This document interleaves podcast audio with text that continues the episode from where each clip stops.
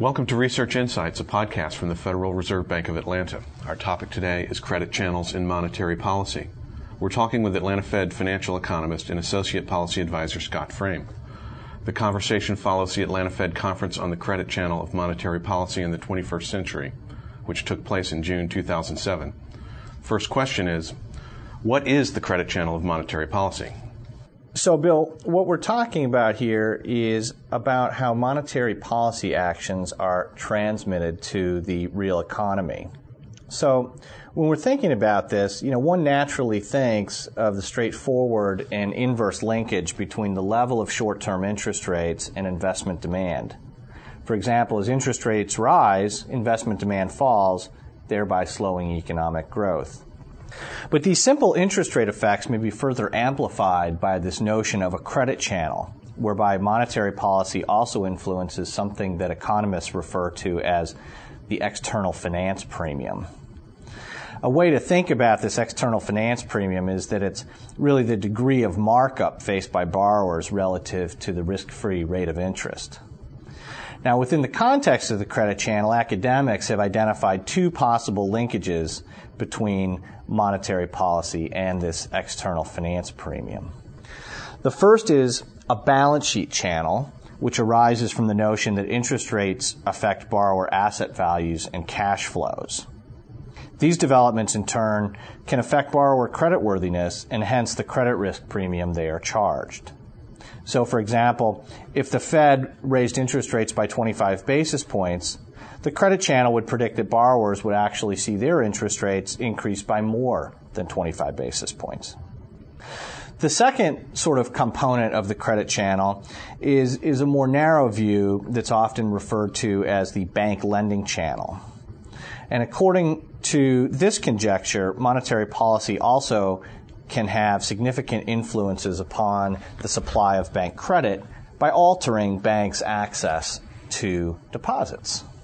Scott, have changes to the financial system, such as the increased importance of non-bank financial institutions and widespread introductions of asset-backed securitization, altered views about the credit channel of monetary policy? Well, clearly views about the credit channel of monetary policy have evolved over the past twenty-five years, uh, especially uh, in terms of the bank lending channel. Now, as discussed by Chairman Bernanke at the conference, um, it's likely now the case that U S monetary policy has little aggregate effect on bank loan supply due to deregulation and financial innovation. Now, in terms of the banking sector, at least, you know, three important uh, developments have occurred in recent years. First, banks no longer face regulatory restrictions on the interest rates they can pay on deposits. Second, reserve requirements have been markedly reduced. And third, banks' ability to tap non-deposit sources of funding has greatly improved. These changes, coupled with asset securitization, which is another form of non-deposit funding, and the increased importance of non-bank lenders suggests that the bank lending channel component is probably much less important today in the U S. With this said, we do not believe that the balance sheet channel component has been especially altered by changes to the financial system. Very good. I know that Chairman Bernanke came to the Atlanta Fed for this conference. Scott, can you tell us what some of the particular issues are that he discussed? Well, he gave a, he gave a very nice uh, overview of the issues. Um, the chairman's views about the evolution of the credit channel really provided overall context for the research presented at the conference. The individual papers generally provided some very deep insight into very narrow but related questions, and I think what the uh, what the chairman's talk did was provide an overall context for the event as a whole.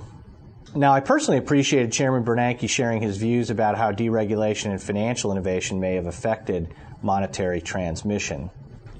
Thank you, Scott. Again, we've been speaking with Atlanta Fed financial economist and associate policy advisor Scott Frame. This concludes our Research Insights podcast on the credit channel of monetary policy in the twenty-first century. Thanks for listening, and please return for more podcasts. If you have comments, please send us email at podcasts at f r b atlanta dot org.